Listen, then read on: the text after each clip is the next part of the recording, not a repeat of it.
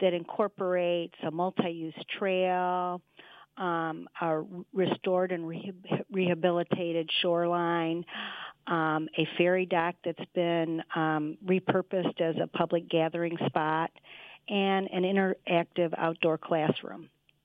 What are the benefits of this project to the communities it serves?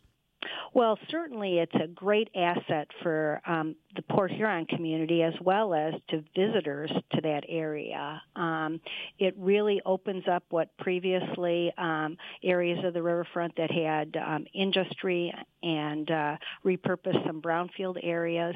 And from SEMCOG's perspective, the reason it's getting this showcase award is it really demonstrates um, the strategies that we call for in a number of our regional plans in a comprehensive way. Such as? Well, we've got a green infrastructure plan that calls for uh, restoring um, shorelines. So it, it demonstrates that.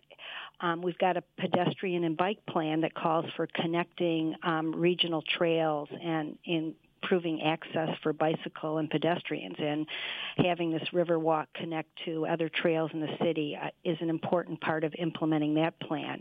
And we've got an economic development strategy that talks about how do we um, utilize the region's assets in a way that benefits the economy. And one of the aspects is, is the blue economy and tourism and recreation, and this certainly um, supports that plan one of your other missions at SEMCOG in representing the seven counties of southeast Michigan is uh, promoting regional cooperation. How does this project fit into that? Well, some of the linkages we're talking about are linking this asset that's in Port Huron to other parts of the region. For example, the, the pedestrian and bike system.